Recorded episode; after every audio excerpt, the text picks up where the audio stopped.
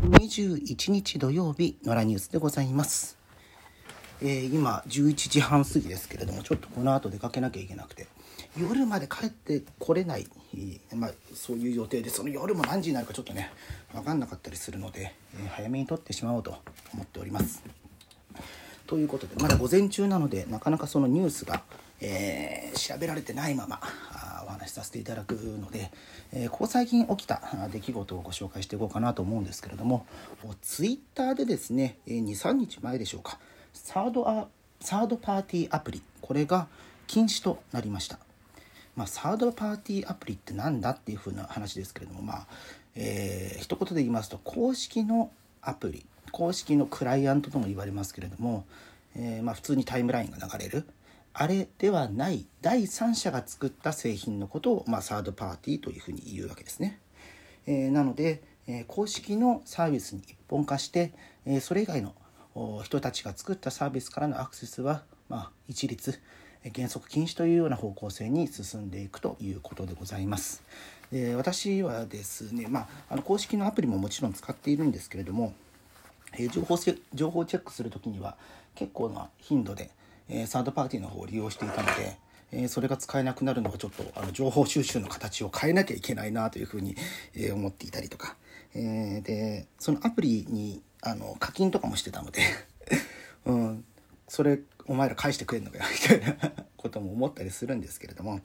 ただまあそのツイッターのビジネスモデルから考えたら、えーまああの至極まっとうな対応なのかなとも思ったりします。っていうのは具体的に言いますと、えー公式のアプリだったらその広告の表示がある程度ツイッター側本体がコントロールできるんですけれどもおサードパーティーだと、まあ、基本的にツイッター側の広告というものは表示されないような仕様が多いです。えーで、えー、ツイッターの公式のサービスそのもので、えーその広告、まあ、今出てますけれどもその表示頻度を減らす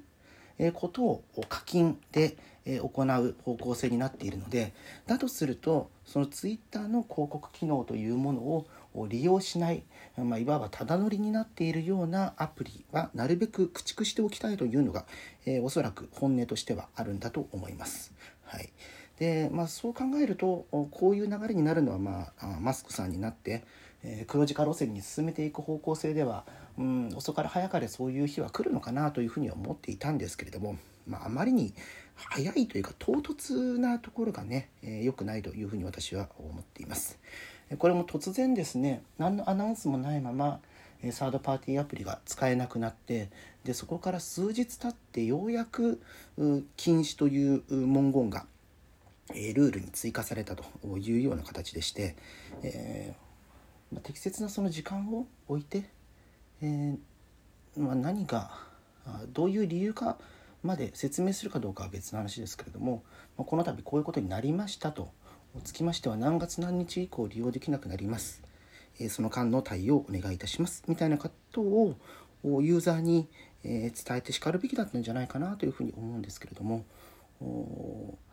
なんかその辺もねこの思いつきで行動しているような感じに見受けられてしまって、えー、Twitter というプラットフォームそのものの信頼にも影響出てくるんじゃないかなというのを多少心配しております。まあとはいえね特に日本では SNS の代表格代表格みたいな感じになっていますし私もまあいろいろと活用していますけれども、うん、だからそのシェアがあまあ